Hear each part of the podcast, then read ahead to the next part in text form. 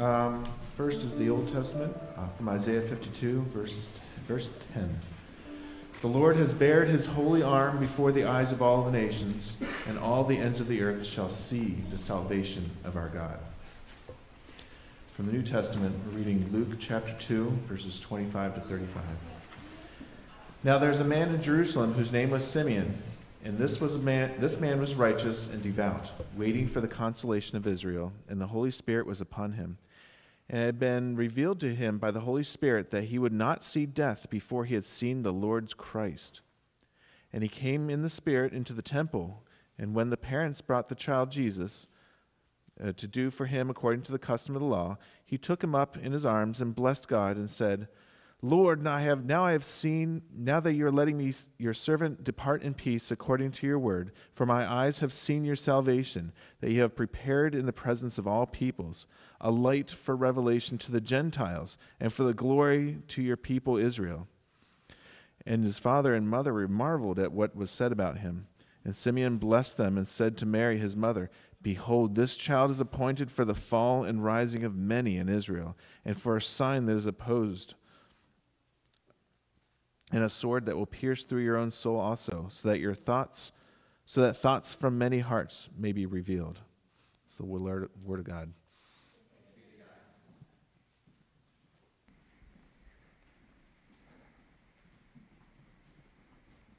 Thank you, Eric. We continue on in our series on the people of Advent, seeing how these biblical characters, as they are waiting for Christ, show us, as the people of God, what longing for Jesus means and what it's all about. And so we've talked about in our first week the extraordinary, ordinary life of Anna, the ordinary life of Mary, but who was spirit filled. And today we arrive at Simeon a man that is so invisible during the Christmas season that you won't ever hear a Christmas song about him. There's no Simeon merchandise on sale this time of year. There's no place for him on the nativity scene. And yet, when we look, take a harder look at the Simeon story, as we will today, we will find something remarkable about Jesus. And another look at how Advent and the waiting shapes us as God's people. Uh, but before we begin, can we, can we pray together? Let's pray. Father, we long for Jesus to come. Give us purpose and hope in the waiting. Give us ears to hear and eyes to see. May the Spirit fill the preaching of your word this morning. May it feed and bless your people and make us long for the second coming of Jesus. And in his name we pray these things. Amen. Well, um, everyone in their lives, I'll, I'll start by saying this, has an ordinary person that they see regularly that is not their family, not their friend, uh, that they know little to nothing about, and yet this ordinary person is a critical part of your routine. Um, life doesn't seem the same without them, and yet you may know nothing about them personally. It, it, it's not because you don't care, that you don't want to talk with them. It's that the nature of this interaction with this individual is so limited. It's so fleeting that there's a limitation that's often too hard to overcome to go deeper, to know more about them. And yet, uh, there's a curiosity, isn't there, about these people in your lives, what they're about and what they do and, and who they are. Um, so for me, that person is the head manager of the Dunkin' Donuts that I frequent nearby. Right? He's always there when I go on my weekly pickup, right, for my online order. And I say hi, I pick up my order, and I usually walk out as quickly as I came in. He's, he's terribly busy. He's, he's running around working the drive through at the counter, but he always takes the time to acknowledge me with a quick smile. The occasional, do you want a donut? Right? And uh, then, uh, you know, I always say to him, oh, you know, I'll, I'll see you next week. And then he always cheekily replies, I'll see you tomorrow. Um, and then he's back to the hustle, and I'm back to the hustle and out the door. Uh, if you're anything like me uh, with wild imagination, uh, you start to kind of create a backstory for this character that's in your life that you don't know anything about. You know, what, what's his story? Why, why donuts? What, what led him here? And strangely enough, um, though I don't know him, and though he hardly knows me, I'm sure, uh, I come to expect him every time. And when he's not there, I feel a sense of loss because of a familiar face. Surely this is how people who would visit the temple view our main character in the story today, Simeon. You see, Simeon was a part of the temple, and he would be there every single day, but we aren't really given that much information about him, do we? We don't really know his backstory. Is he a priest? Is he some older gentleman? Who is he all about? What, what, what's his story? How do we understand or comprehend him in the grander scheme of the story of Jesus? You know, many of us, when we're Bible reading, we may think about proverbially getting our coffee and heading out the door to a more important passage in Scripture. We may never even stop to think about him for more than a brief look. But to ignore Simeon would be to our neglect, because there is a richness here regarding Simeon that can help us look and comprehend the larger picture of what it means to be a person of Advent, how to wait for Christ. So today we are going to stop and smell the donuts here, as it were, on Simeon and ask four questions that Simeon answers. Uh, number one, what are we waiting for? Uh, number two, what are we living for? Uh, number three, what are we worshiping for? And number four, what are we to do with Jesus? All right, so let's start with what we are waiting for, what Simeon was waiting for. Simeon is a rare character in the Bible. The very first descriptors about his character that we are presented with is that he is called both righteous and devout. Uh, but unlike so many who are given these titles, Luke is surprising us by not demonstrating to us a person who starts off righteous and then later on falls into sin. Uh, there's no scandal. There's no character arc with Simeon or a turn for the worse. If we were writing a novel, we would call this character a static character, right? He's sort of meant to drive the plot forward and one that doesn't change at all. Uh, you know, kind of a manager at a Dunkin' Donuts, a fleeting interaction. Someone who we know, but we aren't acquainted with, and because of that, it might seem hard to relate to. But let's dig deeper and see more to Simeon than meets the eye.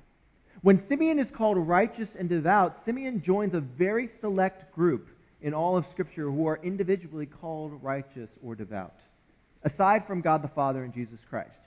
Simeon joins the ranks of Abraham, Noah, Daniel, Job, Lot, Joseph of Arimathea, Abel, Joseph, Cornelius, John the Baptist, Ananias of Damascus. Uh, not the Ananias in Acts 5, the Ananias in Acts 9. Uh, and crucially, uh, in chapter 1 of Luke, right before Simeon, Zacharias and Elizabeth are also called righteous. None of the apostles are called righteous and devout, not even Mary. Simeon is given a title that causes us, as a reader, to slow down. We have to pause when reading this because this title is given to him. And so we have to get to know him. Now, it's not just that Simeon was righteous and devout. Notice here that the action that his righteousness and devoutness takes him, it takes him to wait. You see, Simeon was told that he was waiting for the consolation of Israel, the hope of Israel in Isaiah, because the Holy Spirit had come upon him, and he would not see death before he had seen the Lord's Christ. And so here, we are reminded of what perhaps we are waiting for. You see, many Christians believe that we sh- it's uh, just about living the morally righteous life, a life of devotion filled to the Lord. Now, this is well and good only if our righteousness and devotion are placed towards someone. The anticipation, the hope of someone worthy of our piety, of our striving for holiness. In other words, Advent is about understanding that our hopes are not merely for our own personal character development growth, but rather readying ourselves for the righteousness that is to come in Jesus Christ. You know, there's a parable that Jesus gives in Matthew 25. There's this set of people who hear the news that the bridegroom is coming. And one set of people did not prepare themselves with any kind of readiness. They took the message of God's sovereign plan and believed that they in no way had to act upon that news. Total determinist. Someone maybe who might take the beauty of the Reformed theology of God's sovereignty and totally distort it and absolutize it to a degree that calls them to inaction and inactivity. Uh, this is not faith in the Advent, uh, but rather what Jesus describes himself in this parable as foolish. And then there are those who are with an active waiting, a readying of themselves, preparing extra oil for their lamps, preparing for any measure in which the bridegroom could be delayed and not be on their own schedule. Advent for them means keeping themselves alert to the reality that the bridegroom could come at any time. So Simeon, in other words, waits not through passivity, but rather an active obedience that calls to stay ready for the sake of the calling that God has placed on his life. That is sort of the telos of his righteousness and his devotion. So let me ask you, what does waiting for Jesus look like for you now today? What does getting ready for the second coming of Christ mean for you? Pursuing righteousness and devotion to him. You know, sometimes waiting causes us to feel trapped. Like we're not where we're supposed to be yet. You know, we're sort of the child in the backseat of the car asking, Are we there yet? Not realizing that we're sort of wasting time complaining about what life is right now in the moment rather than preparing ourselves for life is about to be. And that's what leads us to our second question here today. Is what are we living for? What are we living for?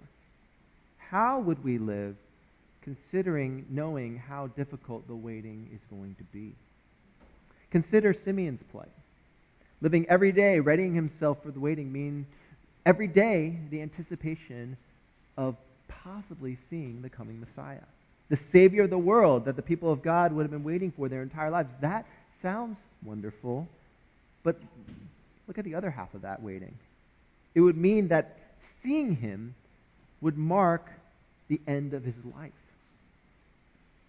So you start asking yourself, how would that knowledge that came from the Holy Spirit to Simeon change the way that you would live each and every single day? Would you still wake up doing the things that you've always done, living the way you'd always live? How would that shape and change who you are and what you would do? Or would you stray from the course that the Lord has set you on? Maybe feeling a sense of dread of loneliness or burden, falling into the temptations away from where God is calling you to go each and every single day. Uh, you know, there's just the modern day analogy of this. Uh, many of you might be familiar with uh, this YouTuber whose name is Jimmy Donaldson. Uh, he's better known to the internet community as Mr. Beast. Um, he has over 200 million followers on his YouTube channel, mostly dedicated to stunt giving. Um, he once tipped a pizza delivery guy $10,000. He bought an entire warehouse store and gave it away to strangers. He bought a house and gave it away for $1. But, but perhaps um, these days, what he is most known for are his forays into endurance challenges to people who are longing for this incredibly big payout.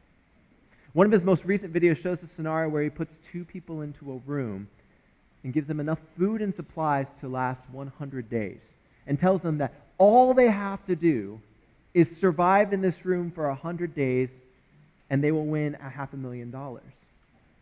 But once they exit the room, if they do any exit the room before 100 days, they would be disqualified and they would lose everything. Now, many of us would find this proposition of this quite easy. Just stay devoted and the money is yours, right?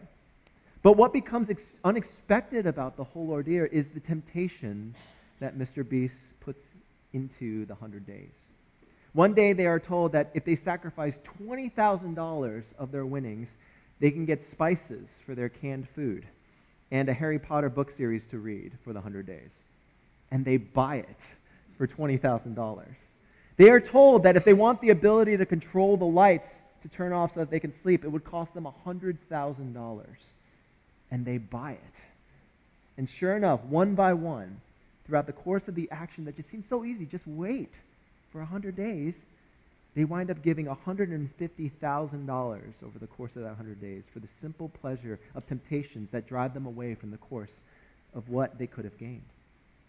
You know, the sad thing is, though, if you watch that video, you begin to justify the cost of those items and see how easily you would fall into those very same temptations as well. You see, in the moment of waiting for the coming hope, the everyday distractions of what you want and wish and desire in the now can become so unbearable that we'd like to trade away the hope we have in Christ for something that seems justifiable, but really is just temporary and fleeting. The lifestyle that we long to live for as opposed to the one that God is calling to us now. The time we long to spend on our idolatries rather than the time that we have been called to effectively steward for the Lord. The temptations of the fruit that appear to make us wise, but only call us to deny the very God that we believe in. I say this to all of us because it becomes so easy for us to throw it all away in the waiting. That what we start to live for, we just get so sidetracked so easily. Uh, I, am reminded again this week, um, sadly, as I hear at least three to four times a year in our very own denomination, the PCA, of ministers who threw all the work that God gave them away for the sake of power, of lust, of control, the feeling that God and their congregations would look away from their sin for a fleeting pleasure or the belief that they were God of their own congregations. You see, even elders and ministers are prone to these attacks just as much as anyone. And we need to pray for them as well. And we covet your prayers. Sometimes living in the waiting becomes difficult, despite what is promised to us more than a half million dollars. We are promised the hope of Christ. And yet, remaining devout seems like the hardest thing to do. Consider the prize that is being offered to Simeon. Simeon is promised to see Jesus. He's promised to meet him, to know him, to have the one that will be the salvation of the nations to be in his grasp. And that makes it all the more impressive when you think about his life and the fact that he lived it in the same manner of faithfulness despite everything that surely must have come as a stumbling block upon his pathway. His living would be a daily remembering of the promises that would await him. His daily walk to the temple would be a cause to not surrender the promises of God, like Esau for a bowl of lentil stew, or Sapphira for adoration of the church. It is the steadfastness of Simeon that cannot be thrown away because Simeon knows the prize of Christ is that much greater. So, what happens? Well, Jesus arrives one day into the temple where Simeon was in Jerusalem. And on that day, Simeon holds Jesus in his arms. And what does Simeon do? He bursts out into worship. He realized that he can now depart in peace because the salvation that was promised is right there before him. A promise not just for the Israelites, but for the entire people of God, the Gentiles. A light of revelation to those that would be considered outside of the camp to know the salvation of the Lord. Simeon's heart bursts out into worship. Everything that Simeon had been living for leads to the worship of God. And that's what gets us into our third question here. What are we worshiping for? Well, what was Simeon worshiping for? Simeon comes to the temple waiting for the hope of the prophet Isaiah awaiting what his mark uh, will eventually mark his death, but knowing that he will have life eternal ahead of him. For Simeon, to live is Christ, and to die is gain. For Simeon, his everyday worship routine is not a trap in a cell with a promise of release. It is a liturgy that frees him to live life in knowing that Christ will be his. The daily sacrifices at the temple, the prayers to the Lord, the hearing of God's word. These symbols would remind Simeon of the Christ that he would eventually come to meet one day. And suddenly, these ordinary aspects of worship in the temple remind him of his true calling. And it makes so much more sense now that he has Jesus in his arm. It's a liturgy that realigns the desires of Simeon's heart. You know, for the Christian, when we look at Sunday morning, we see that God has given to us a liturgy each and every single Sunday. And it's not meant to just merely put us in a cycle of perpetual actions. Rather, these are everyday things that drive us to live the life that Christ is calling for the church to live. And they are grounded in the very symbols that Simeon would have seen as the promises of God, these means of grace to sustain the waiting. Worship, living on this side of redemptive history, these symbols would take a very different shape than Simeon. Rather than sacrificing turtle doves at the altar, like Joseph and Mary would have, because they were poor and they couldn't afford a lamb, instead, we marvel at the finished sacrifice of Christ on the cross, the Lamb who takes away the sins of the world. We don't come to a temple to experience the presence of God. Rather, we are the temple of God. Living stones built upon Christ the foundation, the rejected stone that becomes the cornerstone for us.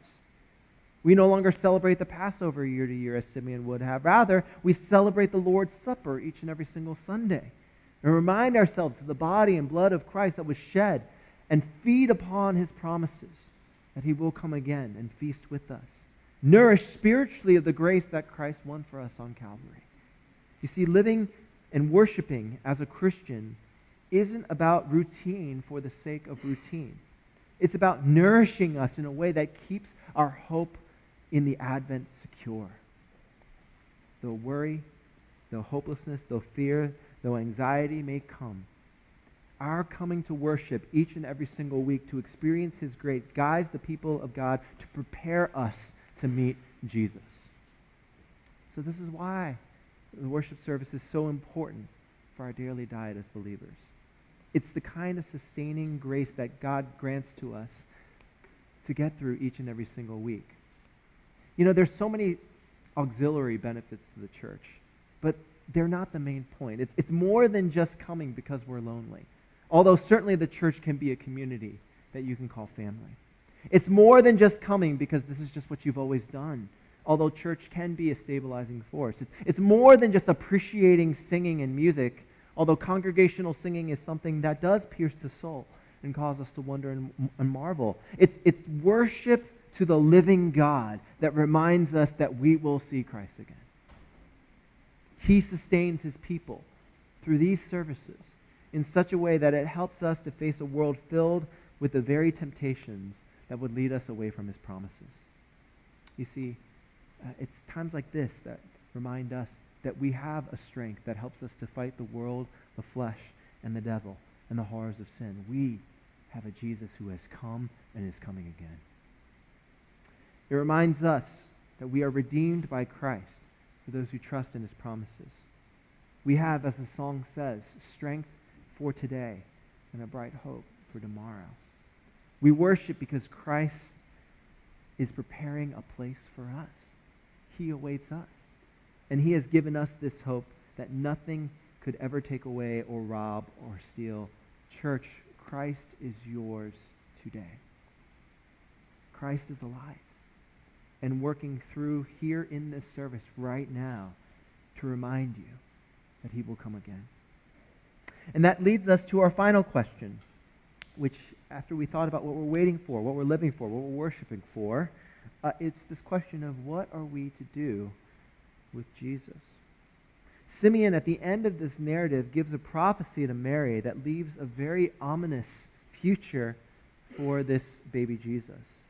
He says that Jesus will be the cause of, of the rising of many or the fall of many. That this life would cause such a heaviness to Mary that it would be like a sword has pierced through her spiritual soul. That the thoughts of many hearts would be revealed. Now, uh, just as a side, this is certainly not good news that you would expect to hear from a house of worship. Uh, certainly not from someone who has just held your baby, right? That's not something that you would expect them to say, which is why Joseph and Mary marveled. But you see, the gospel of Simeon is not a gospel of mere good and nice sentimentality. The gospel isn't naive to the reality of Jesus' life that he would live. There are those that are going to look at the exact same promises that Simeon would have been given. The same Spirit of God that is being freely offered to those who would just believe. The same promise of salvation, sins forgiven, lives healed, assurance of heaven and want nothing to do with this Jesus and his arrival.